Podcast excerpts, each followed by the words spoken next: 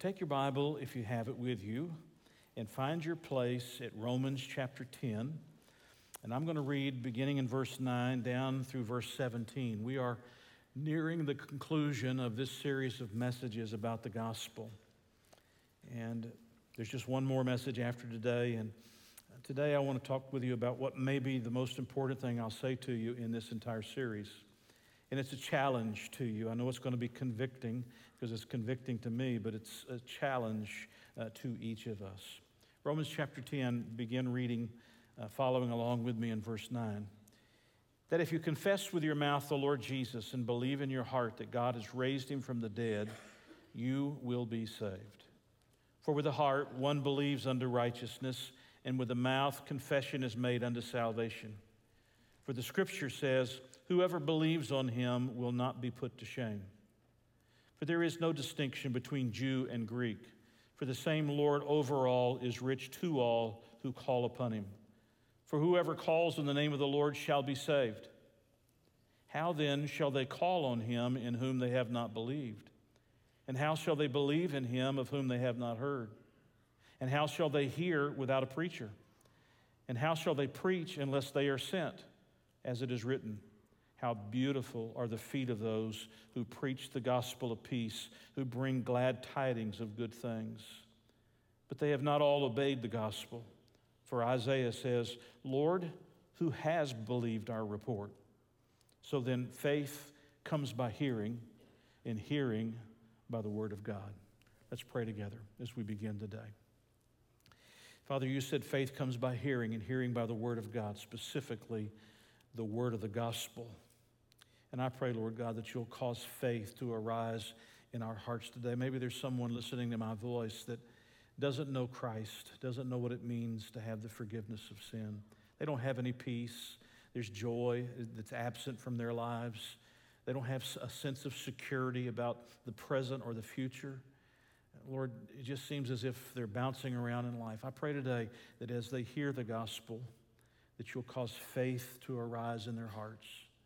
But Lord, may that faith arise in all of our hearts, and may we recognize that the gospel, this good news, is something that we must, we absolutely must share with others. In Jesus' name I pray. Amen. Mary and I were driving back yesterday from where we had been down in Kentucky. And we were just basically riding in the car. The radio was playing, so there wasn't a lot of conversation. Um, but as we were moving along, suddenly Mary just says uh, to me, Oh, I've got good news. Oh, I've got good news. Now, you should know that I love to hear good news. I hear enough bad news. You hear enough bad news. Turn on the television, open up the newspaper if you still read that, look online. You can find all the bad news you want. It's everywhere all the time. Uh, so when somebody says, Oh, I've got good news, well, I, I want to hear. So I, I want to hear what this good news is. And she says to me, Well, we have paid off our new washer and dryer early. That's a good thing. Uh, about a year ago, uh, well, probably nine months ago or so, um, we had the repairman out, and he said, I've done all I can do to these machines. The next time they break down, you just need to repair them. So, seven or eight months ago, uh, we went down to a store and uh, we purchased a new washer and dryer, one of those stackable kind, because it has to go in a particular area. And uh, not the top of the line, but just a, a good basic washing machine and dryer. And it offered 12 months, same as cash. I like using somebody else's money rather than mine. Don't you? The only thing is that if you go one day past that 12 months, all of that interest from that year gets credited to your account. And now you got the last year's interest plus whatever interest is coming. And so Mary was excited. She'd been paying extra money on this washing machine and dryer, and she had gotten it paid off within seven or eight months or so of having it purchased. So there would be no interest charged. That's good news. Anytime somebody tells me there's no interest charged, right, that's good news. Uh, being a pastor, I've had uh, couples who've come to me when they were uh, you know, going to get married, and they, would show up. A few of them have shown up at our doorstep. Some of them here at the church, and they say, "Oh, preacher, we want to tell you something. We want to tell you something. What you want to tell me? What you want to tell me? We just got engaged." And inevitably, the young woman will always hold up her hand. You know, she got this big old diamond ring, and you're wondering where this guy got the money for that diamond ring. Or is it cubic zirconia? You know, you're wondering all of those things, but you're, you're happy for them. You're so excited for them. It's fun to hear good news, isn't it? Uh, I love it uh, when some of our couples have been and they said, uh, We're expecting. And of course, I always had to play along, expecting what? And, uh, you know, we're expecting a, a, a, baby, our first baby. And, oh, that's wonderful. When are you due? And uh, how are you feeling? And have you already started picking out names? And do you know if it's a boy or a girl? Oh, no, it's too early to know those things yet. But it's good news. I love good news. I've been with some of you through the years when you received good news from the doctor. When the doctor said to you, the test results all came back normal. Now, you weren't normal necessarily, but all your test results came back normal. And you, you were well and you were healthy, and it was good news. And you might not have jumped up and down at that very moment, but I could see you inside jumping up and down because you got good news. There's nothing better than hearing good news, especially in a world where there is so much bad news. Well, when you think of that little phrase, good news, that is exactly what the word gospel means. It literally means good news. And that's an incredible thing because what you might not know about the word gospel, good news, is that before it was used as a religious term, it was a political term. There was an emperor, for instance, in Rome who would have news, good news, that he wanted to disseminate amongst the subjects of his kingdom. And so he, he would authorize, he would commission couriers who would go to the various villages and hamlets and cities, and they would, on his behalf, they would publish this good news. Now you understand, they didn't have internet, they didn't have radio, they didn't have television, they didn't have modern means of communication, so you had to commission individuals who would go to these various places and they would publish this good news on behalf of the emperor. Most of the time, that good news consisted of things like military successes. That we've been at battle over in such and such place, and we have conquered that area, and we now control that territory, and our soldiers are coming home. Something like that. Or it would be good news about a royal marriage. I mean, after all, the people want to know that there's somebody coming behind the present emperor who's going to continue the rule of this emperor. And so they'd talk about the royal marriage and they'd pronounce that good news throughout the kingdom or even a royal birth. Uh, that w- would come about. And so these couriers' responsibility was to travel to these different places and carry this good news. Sometimes the good news was written on parchment. Uh, sometimes it was engraven in stone or on pillars. And ultimately, this good news was to unify the people around this political figure who could promote and protect them. So the people would come together to hear the courier announce this good news so that all the people could rejoice together and be glad together with the emperor who has sent this good news. And so, before the word gospel was picked up and became a, religious term that we utilize today, it was first a, a political term.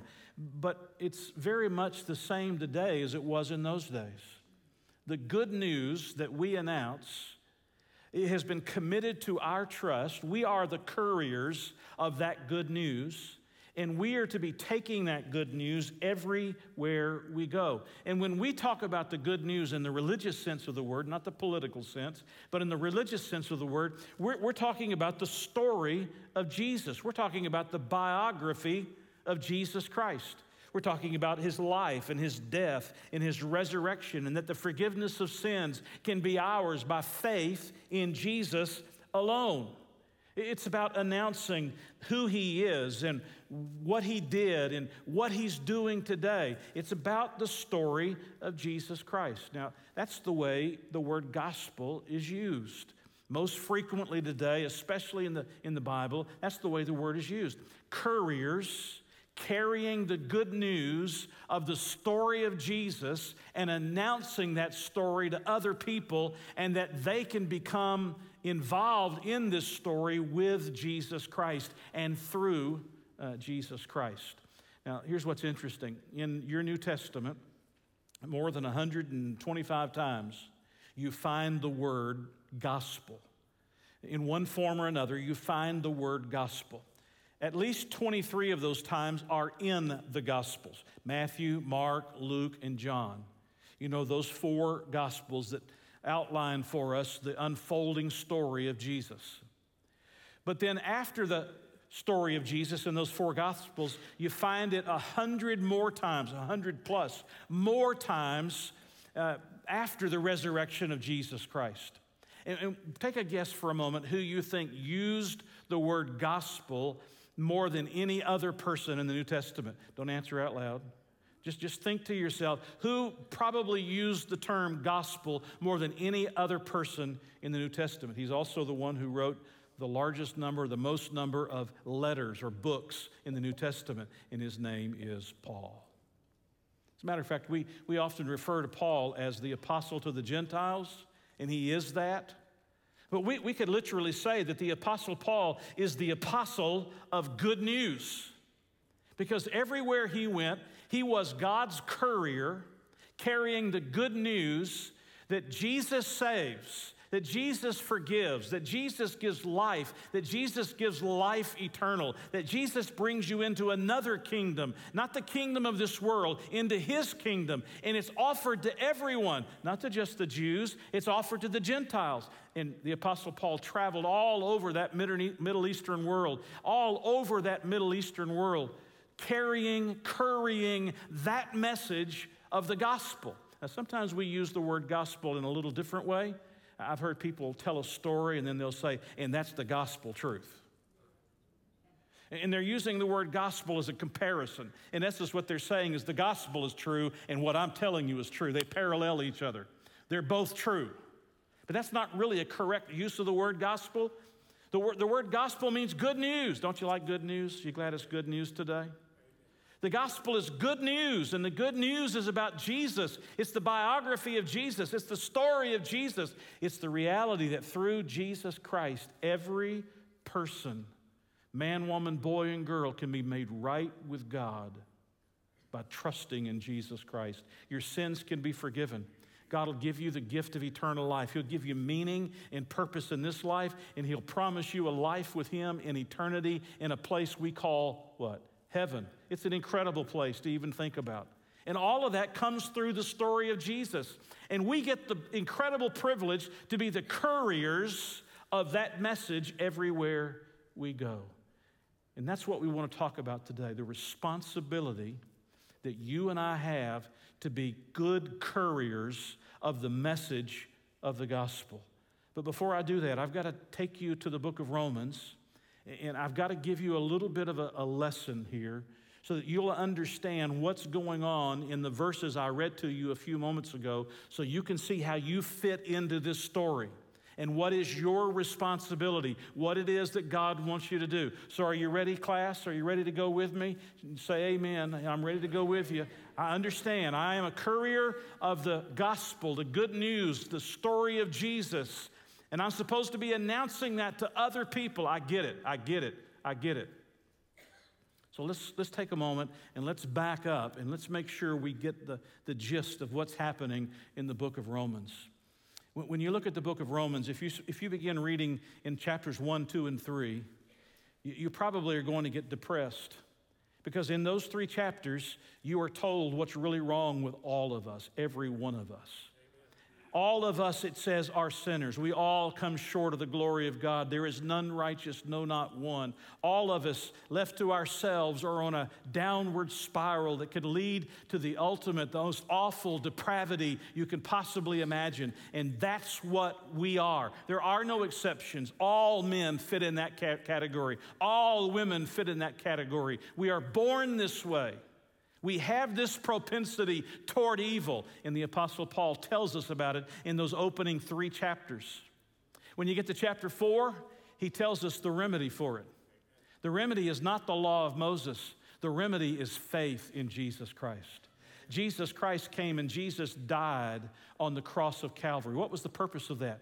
He was taking the penalty of our sins, the punishment of our sins on himself. And Jesus was vicariously in our stead, taking our place, suffering where we rightfully should suffer, paying for what we rightfully should pay. Jesus was taking it on himself. And through Jesus Christ, we can be made right with God. You are a sinner, but you can be made right with God through Jesus and only through Jesus Christ. When you get to chapters five and six, he's telling you what are the benefits, what are the things that accrue to you when you believe in Jesus. You're a sinner in chapters one to three, how to get right with God in chapter four, chapters five and six. When you believe in Jesus, this is what happens. One of the things that happens, for instance, is God sets you free from bondage to sin. People sometimes say, Well, I just can't quit this, or I just can't stop that. Well, it may be you're struggling with it. We don't deny that reality.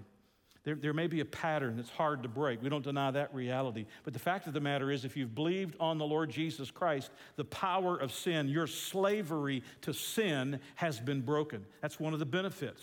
That's one of the blessings. And so in chapters five and seven, he's explaining to us this is the, these are the things that happen, at least some of the things that happen to you because you believe in Jesus Christ. Such that when you get to chapter eight, he tells you an incredible truth.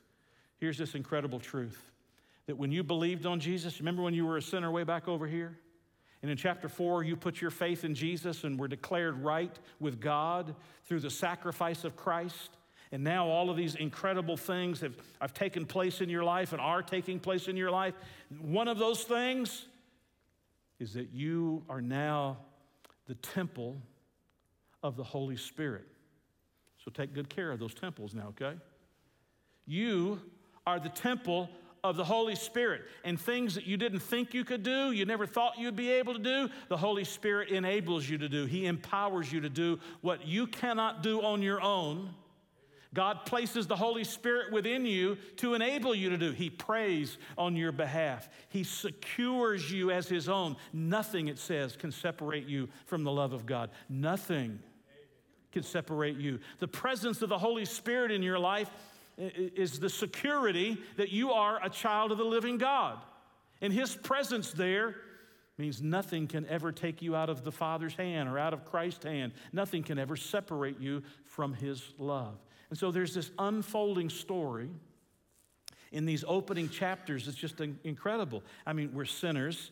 The only way to be saved is through Jesus Christ, to be forgiven is through Jesus. When we trust in Jesus, these things happen to us. And one of those incredible ones is that the Holy Spirit takes up residence within us, seals us as God's own, and empowers us and enables us to live as God would have us to live as we depend on Him and secures us that we are His forever.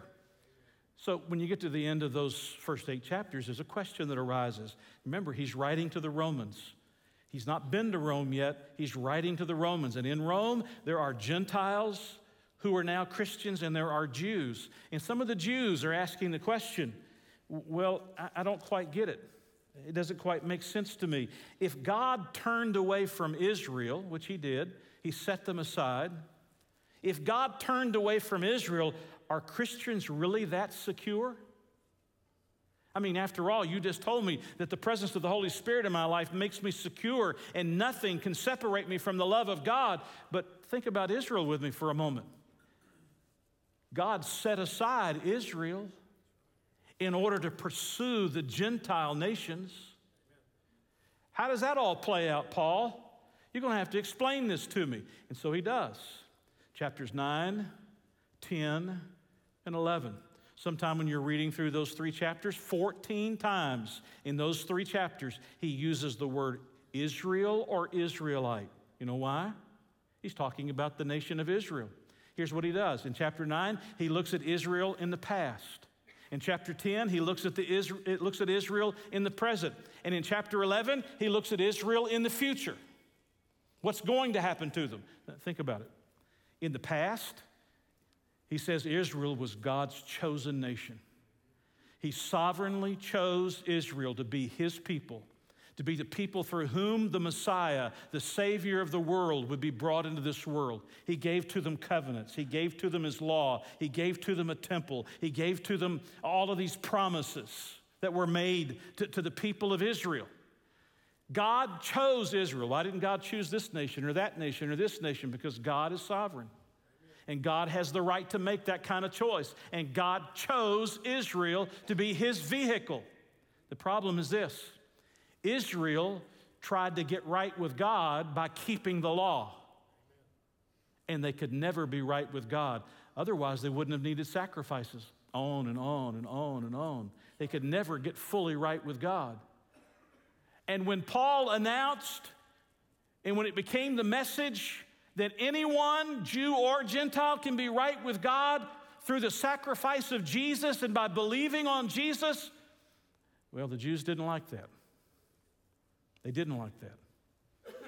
They wanted it to be exclusively theirs, and they wanted Gentiles to have to convert to the ways of Judaism in order for them to be right with God.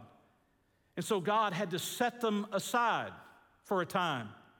And now in chapter 10, what is God doing with Israel? He's calling individuals, Gentiles and Jews alike, to come to Him personally by faith and put their faith in Him, knowing, chapter 11, that one day God's going to fulfill all of those previous promises, all of those covenants, all of the things He said He would do for them. God's going to fulfill them. Look over at chapter 11 for a moment. At Romans chapter 11, look at verse 25. Romans chapter 11, verse 25. For I do not desire, brethren, that you should be ignorant of this mystery, lest you should be wise in your own opinion, that blindness, in part, has happened to Israel until the fullness of the Gentiles has come in. And so, when that fullness comes in, and so all Israel will be saved as it is written. All Israel will be saved. Are you with me so far, class? Are you with me so far? So, so you got these opening chapters. You got one to three. You're a sinner. I'm a sinner. All, all, all people are sinners. In chapter four, we get right with God by believing on Jesus Christ and accepting his sacrifice as payment for our sins. Chapters five and six, he or chapters 5 and 6, he tells us what accrues to us as a result of putting our faith in Jesus. What are the blessings and the benefits that come to us? Chapter 8, he tells us that the Holy Spirit indwells us. Nothing can separate us from the love of God. But what about Israel? God set them aside. Why did God set them aside? Because they refused to believe in Jesus. And for the time being, for the time being in the present, God is calling people out of every nation, both Jews and Gentiles, to come to his Son, Jesus Christ, and believe on Jesus Christ. But one day, as surely as God set Israel aside, God will come back and fulfill all of those promises, all of those covenants, and all of those commitments, and all Israel will be saved. Do you get it? Do you get it? So, so Paul is answering this question. So we're in chapter 10. We're right in the middle of this thing. We're right in the middle of this thing. And, and Paul in chapter 10 is saying the gospel, the good news, is not just for the Jew. The good news is for all men everywhere, Jew and Gentile. And Jew and Gentile alike have to come to Jesus and they have to call on Jesus to be their Savior. So you come back to the passage where we were reading a few minutes ago in uh, Romans chapter 10. Notice it again. He says, If you confess with your mouth the Lord Jesus. Now stop and think about this. He's thinking about the Jewish nation as a whole. What was the one thing the Jews uh, didn't want to do? They didn't want to acknowledge that Jesus was who he said he was. Now, let me stop here for a moment. Are you still with me, class? You still with me? The early church, the beginning of the church, was almost exclusively Jewish. But as the gospel began to be spread, more and more Gentiles were included. And the more Gentiles were included, the less the nation of Israel liked it. It became a stumbling block. And the Apostle Paul here in chapter 10 says, Well, that was God's purpose until the time of the Gentiles comes in. The offer of salvation is to every man, it's equal for everybody. You don't have to convert to Judaism. You come to the sacrifice of Jesus at the cross of Calvary and you put your faith in Jesus, and Jesus saves you from your sins, and Jesus makes you a child of God, and Jesus gives you eternal life. Whether you're Jew or you're Gentile, everybody comes the same way. And the Jews didn't like that. We were God's chosen people. I mean, we were the ones elected by God. We're not coming the way everybody else comes. And God set them aside as a nation. He's going to come back to them. He's going to fulfill all those promises and all those covenants and so forth to them in the future. And right now, He's calling everybody. And the first thing you have to do is acknowledge that Jesus is who He says He is. You'll never believe on somebody, you'll never believe on Jesus if you don't believe that Jesus is who He says He is. You have to confess with your mouth the Lord Jesus and believe in your heart that God raised him from the dead and he says you'll be saved. And how many people are able to receive this offer. Look at verse 11. For the scripture says, whoever. I love that word. Whoever. I'm glad to be able to tell you, whoever in this room, whoever's watching this service live or by television, whoever, whoever is included. Look at chapter 10, verse 12. He goes on, For there's no distinction between the Jew and the Greek, for the same Lord over all is rich to the Jew only, the Gentile only? No, to who? To all to all who call on him. Verse 13, for whoever, I love that word, whoever calls on the name of the Lord shall be saved. Yes, for a time the nation of Israel has been set aside. There's a day when Israel and all the promises and covenants God will fulfill. Right now, He's calling individuals out of every nation, Jew and Gentile. You come to Jesus, you call on Jesus, you trust in Jesus, and you're saved by Jesus and Jesus' death and his resurrection alone. No matter who you are, no matter where you live, no matter what your nationality is, no matter what your upbringing, it's Jesus and Jesus alone. Somebody says, Well, I want more ways than that. Well, you want more than what Jesus said was available. Jesus is the one who said, I am the way, I am the truth, and I am the life. Nobody, no one comes to the Father but by me. It's the only way to the Father, is through Jesus Christ. And so Jesus, or excuse me, Paul comes and announces, he comes as the courier of this message. And he says, Listen, I've been given this message to announce to you this good news. Salvation is for anyone through Jesus Christ if you'll only receive it for yourself. Well, now, how are you going to receive a message like that? So he launches into some logic some logic. Verse 14 How then shall they call on him in whom they have not believed? Now, if you, if you don't believe that there was a Jesus, that there is a Jesus, that Jesus did what he said he did, you'd never call on him, right? Right? I mean, you're not going to call on me to save you if you don't believe that I, talking about Dave Lemming, died for your sins, was buried, and rose again. Do, you, do any of you believe that? If you do, they got medicine for that too. Nobody believes that. That's why nobody comes by and says, David, would you save me? How do you call on him in whom you do not believe? And how do you believe, he says, in whom you have not heard? Hey, you can't believe in somebody or something that you've not heard about, right?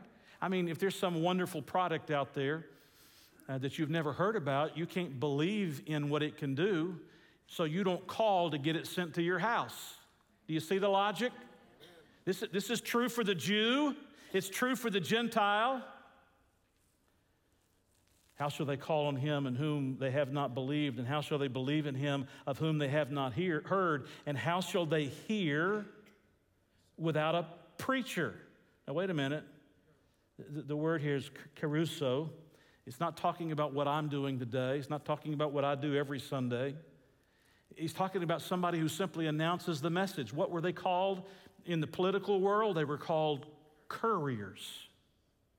And what do couriers do? They go to the various parts of the kingdom and they stop in the villages and the hamlets and the cities and they, what? What they do? They announce the good news. How can you call on somebody in whom you don't believe? And how can you believe in somebody uh, if you've never heard of that person? And how will they ever be able to hear unless there is somebody who's willing to curry the message to them? Amen. Somebody that's willing to announce the message to them. And he goes on. And how shall they preach? That is, curry this message, announce this message, unless they are sent. It's the word for apostle. It Gives us the word apostle, unless they are commissioned to go. Oh, wait a minute, wait, wait a minute. I got some good news for you too. Here, here's the good news the commission has already happened. Do you know what the commission is? You know where the commission is? It's found in the Gospel of Matthew. Go and make disciples of all nations baptizing them in the name of the Father, the Son, and the Holy Spirit, teaching them to observe all things that I have commanded you. It's, it's found in the Gospel of Mark. Go into all the world and preach the gospel to every creature. So who is he talking to? He's talking to those disciples, but what did he tell the disciples to do? Teach them to observe how many things?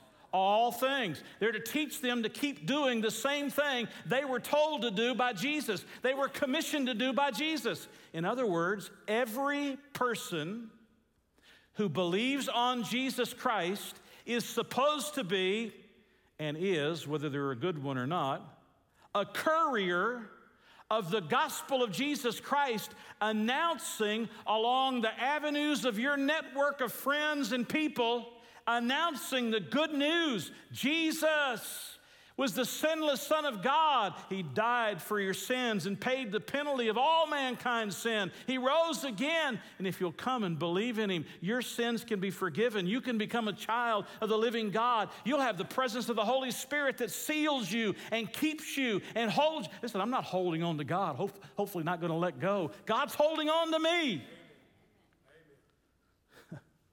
That's great news.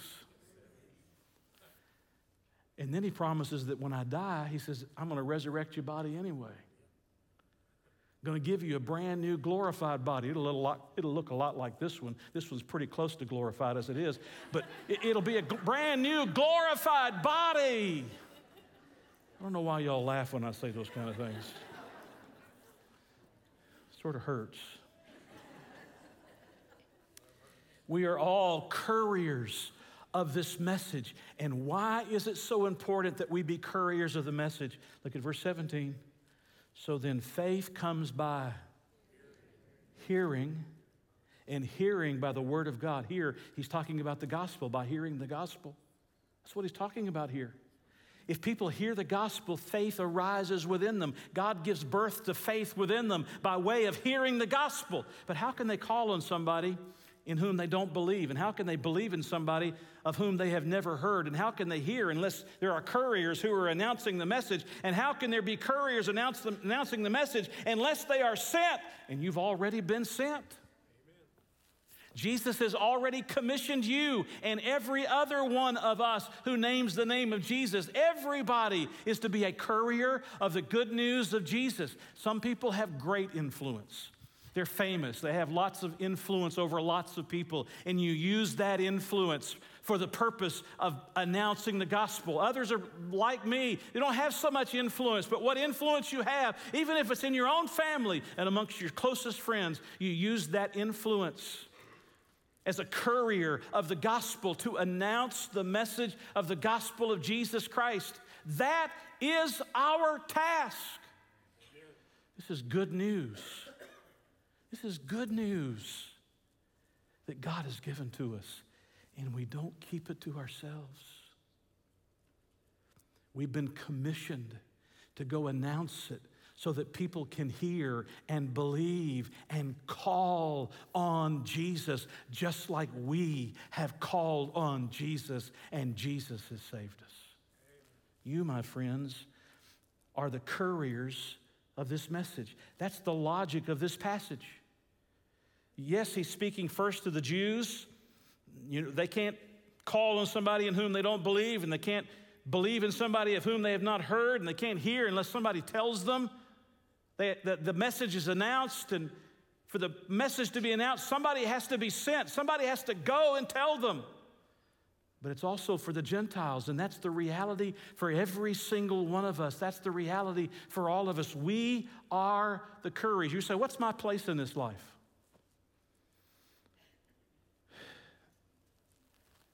Your place in this life is to be a courier of the good news of Jesus Christ. And there's three things I, I want to just quickly, briefly point out to you. I want you, first of all, to see the divine in this logic. I want you to see the divine in this logic. Did you notice that the commission comes from God and it leads to people calling on God? The commission comes from God to every one of us that leads to people calling on God. In other words, this process that we're talking about isn't something that we dream up or that we've dreamed up. This process we're talking about is God's divine plan. This is how He does it. This is the work that He does. Our commission comes from God and leads people to call on God. It begins with Him and it culminates with Him. The fact of the matter is that He's the initiator, we're simply the responders. He sought us when we weren't seeking Him. He's done everything to bring us into a right relationship with Him when we could do nothing ourselves to have a right relationship with Him. I mean, this all starts with God and it ends with God. Why? Because all praise goes to God. You know, you, you, you decide, I'm going to be a courier of the gospel, I'm going to carry the good news, and I'm going to announce it as one that has been sent by Jesus Christ. I'm here on official business to announce to you the good news of the emperor of all emperors, of the king of all kings, uh, of the God of all gods. I'm glad to be able to tell you the story of Jesus and the biography of Jesus and what that means to you and how it can change your life. And you start announcing it. But all of that starts with God and it ends with God. God commissions it, and people also don't listen, they don't call on you to be saved. They don't come to you and say, Could you save me? By the way, if they do, you might, you know, want to reconsider the way you're sharing the message. They're looking the wrong direction. You're not the, you're not the Savior. But what a glorious privilege it is that we get to be a part of God's divine plan. The second thing I want you to see, I want you to see the divine, but I want you to understand rejection. People aren't rejecting you, they're rejecting the message, the good news, and they have a right to do that. But they're rejecting the good news that you are currying to them. You continue in this passage where we haven't read, beginning in verse 18 of chapter 10, the, the question comes up okay, okay. Still, I want to understand. Maybe Israel didn't hear. Are you with me? Maybe Israel didn't hear. And that's the reason God has set them aside for the time. Maybe they didn't hear. I mean, if you got to hear in order for there to be faith, maybe they just didn't hear. And Paul answers the question, verse 18, but I say, have they not heard? Yes, indeed. And he goes on to quote an Old Testament passage. The problem isn't that they didn't hear. Then he asks the question, well, maybe they didn't understand it. Maybe they heard it, but they didn't understand it because you know, you, you know, ladies, you're married. You can say things to your husband and he can hear it, but he doesn't understand it, right? right? We, we could turn that around. I'm sure there's some other situations where men say something to their wives and their wives hear it, but they don't understand it. So, so somebody says, I would have been afraid to say amen at that point.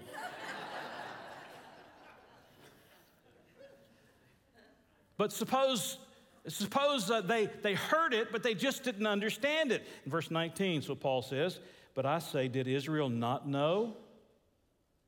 And the obvious answer is, oh, yes, they knew. And he goes on to quote from two or three different Old Testament passages. Oh, yes, they knew. They heard it and they knew it, they understood it, they just didn't like it. And he says, here's the real essence of unbelief. Verse 21 But to Israel, he says, all day long, I have stretched out my hands to a disobedient and contrary people. Now, I know this is a word you don't hear much around your house when one of your loved ones hears and understands but doesn't do. I know you never say, You're just stubborn. But that's what he's saying. The problem wasn't that Israel didn't hear or that they didn't understand, and that's the reason God set them aside. No, they heard and they understood. They just didn't like what they heard and understood. And their hearts were filled with, with obstinacy, their hearts were filled with stubbornness, and their hearts were filled with rebellion. Can I tell you something? When you become a courier of the gospel of Jesus Christ, it's inevitable that people are going to at times turn down that message. But it's not rejection of you, it is that they have set their hearts against God.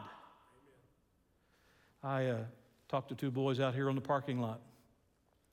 Uh, they had skateboards under their arms. And for all of you insurance people, I'm not going to ask them to leave the parking lot. We're not going to put a fence around the church and say, keep out. For all of you security people, we're not going to lock down all the doors where nobody can get in so we can all be, you know, we can all just be, pay, be safe. This is about reaching people. This is about announcing the message. Actually, if I had thought about it, I might have offered to ride that skateboard and show them how to really use it. There again, I, I don't understand the response. Obviously, there's not a lot of confidence in that. But I, I, stood out there with those two boys. I introduced myself. Glad you're here. What you got? I got a skateboard. Oh, man, that's cool. Is it one of the new ones? Yeah, it's got those wheels. I never had wheels like that. I mean, when I had a skateboard as a kid, you took a skate apart and you nailed it to, to a board. And that was your skateboard. I mean, all these skateboards are cool things now. Got curves on them and all. You do all this stuff. Oh, I mean, that's great. Can I, can I ask you guys a question? Y'all ever heard about Jesus? Can I tell you about Jesus? And I told them the story about Jesus. They heard, I believe they understood, but they said no. They said no to Jesus. I didn't feel rejected because God has to deal with a person's heart. Their hearts are hardened toward God. Their hearts are rebellious toward God. Their hearts are stubborn toward God. That's not my problem. My responsibility is to be a sower of the seed and just keep sowing the seed. Two times earlier this year, I, I, I, led two people to Jesus Christ. Two people asked Jesus to be their Savior. But you just keep sowing the seed. You sow, I I'm a courier of the good news. And I understand rejection. Now, if I'm not living right and I'm offensive and tactless when it comes to presenting the gospel. That may have something to do with the reason why somebody rejects it. But more often than not, it's the same reason for the Jews as it is for them. They're just stubborn, unbelieving, and rebellious. And they refuse to accept the message. I heard it, I understood what you said, but I just, I'm not gonna, I'm not gonna call on Jesus. That's not our problem. Our problem is what? What, what is our problem?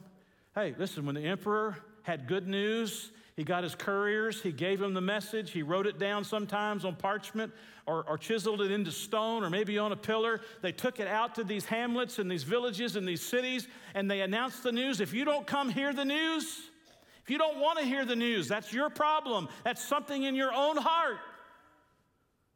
But there's a lot of people who want to hear the news.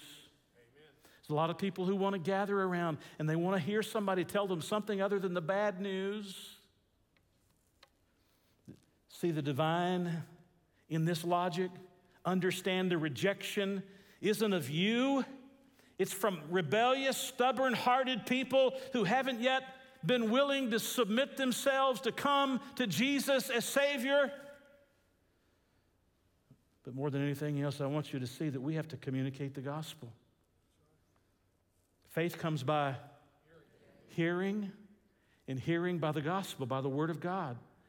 We've got to keep telling the gospel. That is our role. That is our task. That is our reason for being here. You thought you were here to, to, to, find a retirement. You thought you were here to, to make good money. You thought you were here to have a big house and a nice car. You thought you were here to be able to take care of your kids. All of those things can be good in and of themselves, but your life should matter for something more than that. Hey, I've been in the ministry 42 years. I've been to the funeral home when the family was in all out war over what was left behind by the deceased. I've heard them yelling at each other. I've heard the a- angry invectives and cursing. I've listen, I've seen it on their faces and in their body motions. I've seen it. Surely life is about something more than comfort and convenience and opulence. Surely you want your life to matter for something more than that. How can my life matter more? How can my life make a difference, not just for time, but for eternity? By getting involved as a courier of Jesus Christ and announcing the good news. Your responsibility isn't how they respond. Your responsibility is to keep sowing the seed of the gospel everywhere you go. Just keep telling people the good news again and again and again. And you know what? Sometimes those people that rejected it the first time, and maybe the second, and the eighth, and the tenth, at some point it breaks through. Where were you when it broke through for you? December the 26th, 1973, for me as a 16 year old teenager on a Wednesday night service, youth service over in what we call the fellowship hall. It clicked, and I finally got it. I needed Jesus. And I called on him. You know what he did? For whoever, even a teenage boy, who calls on the Lord shall be saved. But you know why I called? Because I believe he could save me. You know why I knew He could save me? Because I had heard the gospel. You know why I'd heard the gospel? Because somebody announced it to me. Though they announced it numerous times to me, it took a while. They were announcing it to me. Faith comes by hearing, and hearing by the word of, the, uh, of the, the word of God, the gospel. Faith comes by hearing, and I heard it, and I heard it, and I heard it. And thank God that under, that individual understood they were couriers of that message to say it over and over and over and over again. And that's your task. Surely you want to live for more than what you get back from the IRS. Or maybe I should say what you have to pay to the IRS. Surely you want to live for something more than your kids and your grandkids are going to fight over after you're dead and gone. Surely you want to live for something more so that when you get into eternity, you've laid up treasures over there. Do you understand? What's eternal? It's you, it's people like you. You're, you're going to live, people are going to live somewhere forever. In heaven or in hell, they're going to live somewhere forever.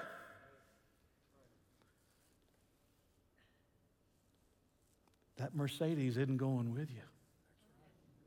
I don't even know if that's a popular car anymore. I don't know. I still drive a Ford. I, I don't know. I don't know if that's popular. A Jaguar, a Maserati. Oh, I got a garage full of cars. You think you're going to stand before Jesus one day and say, Look at all those cars, Jesus? Man. Jesus is going to say, Man, look at those cars. You got those antiques. Did you restore those yourself?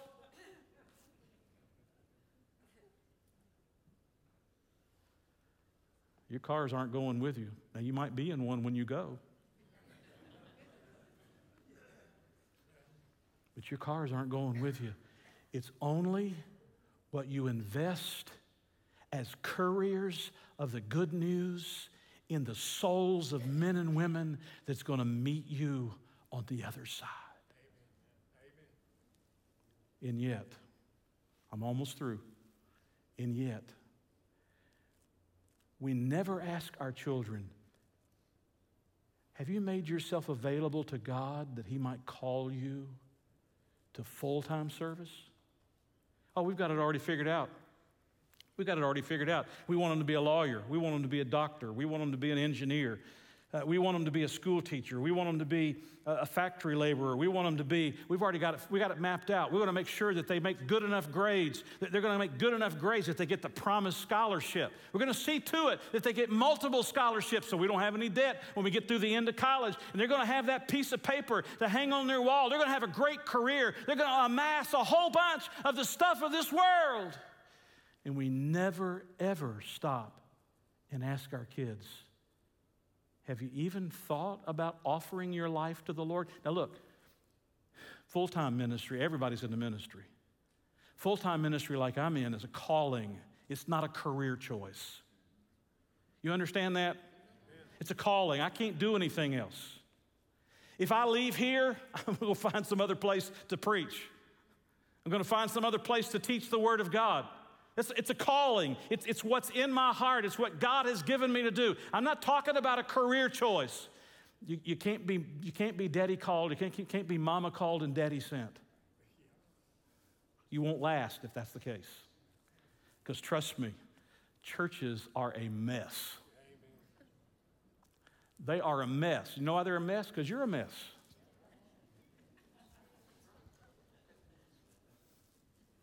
It's a calling. But why don't we ever stop and say, honey, do you want to be an engineer? You want to be a doctor? You want to be a lawyer? Honey, have you ever stopped and thought about how God might want to use your life?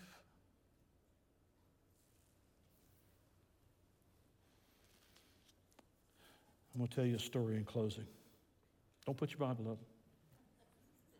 Tell you a story in closing. It happened 20 years ago. In a field outside of Memphis, Tennessee, at a gathering of young people called One Place. Excuse me, One Day. One Day. 40,000, hear the words 40,000 seniors in high school and college students gathered in a field outside of Memphis, Tennessee. This is not Woodstock. Gathered in a field outside of Memphis, Tennessee. It had rained. They got there to spend the night. They slept under the stars or in tents. As, far as you could see, there were porta potties. Think about that. You got 40,000 people. You got to have a lot of porta potties, right? And you want to stay as far away from them as you can until you absolutely have to have them. As far as you can see, there's porta potties. It rained. So the grass is wet, the ground is wet. And on that particular day, this event was unfolding. It's a concert and preaching venue. A preacher stepped to the pulpit by the name of John Piper. And John Piper delivered what I think may be the best known, present day, best known seven minute segment of any sermon. If I could have gotten a really good copy of it, I would have played it for you. But all the copies are sort of muddled, they're not real clear. So I'm going to read it to you. Lean into me, class. Are you with me? Are you hearing me? This, we are to be the couriers of the good news. That is our role. You want your life to matter for something more than the temporal? You get involved in the divine process and say, I'm going to be one of those that God uses to announce the message, and I will not neglect that responsibility. These are the words of John Piper out of this seven minutes of his sermon. Listen to it.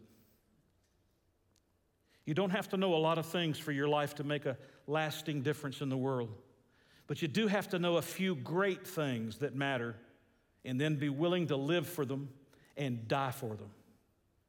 The people that make a durable difference in the world are not the people who have mastered many things, but who have been mastered by a few great things.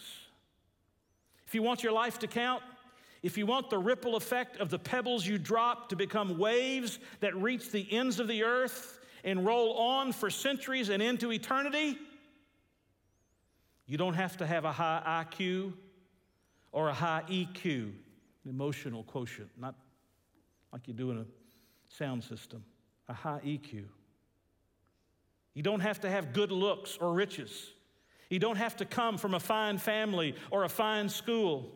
You just have to know a few great, majestic, unchanging, obvious, simple, glorious things and be set on fire by them.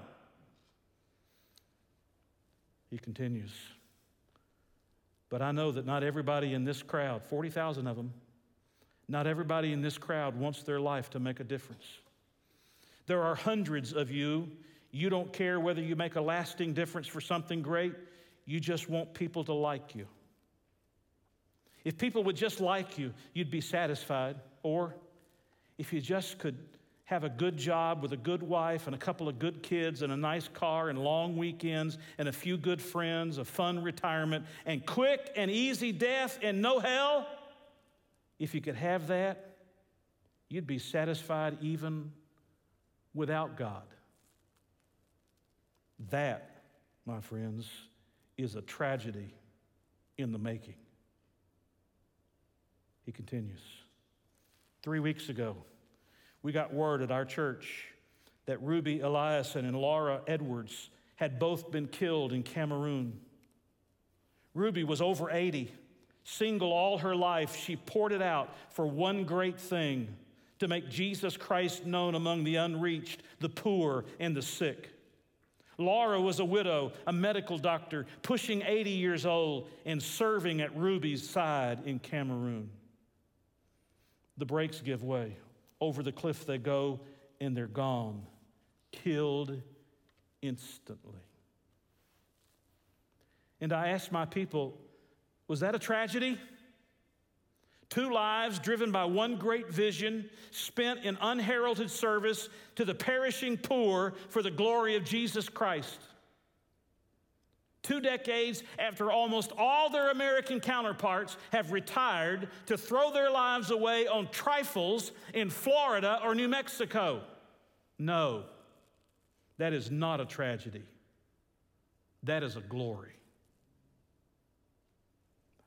I'll tell you what a tragedy is. I'll read to you from Reader's Digest. some of the young people have no idea what Reader's Digest is. It's a magazine full of stories and inspirational thoughts. I'll read to you from Reader's Digest what a tragedy is. Quote Bob and Penny took early retirement from their jobs in the Northeast five years ago when he was 59 and she was 51. Now they live in Punta Gorda, Florida, where they cruise on their 30 foot trawler, playing softball and collecting shells and he pauses. That's a tragedy. And people today are spending billions of dollars to persuade you to embrace that tragic dream. And I get 40 minutes to plead with you don't buy it. With all my heart, I plead with you don't buy that dream. The American dream a nice house, a nice car, a nice job, a nice family, a nice retirement, collecting shells as the last chapter before you stand before the creator of the universe to give an account of what you did. And he holds up his hands. Here it is, Lord, my shell collection. And I've got a nice swing, and look at my boat. That's a tragedy. Don't waste your life, he says. And again, don't waste it. Dear friends, a lot of us are wasting our lives. You're living for your retirement. You're living for your possessions. You're living for the temporal when God has invited you into something that is divine.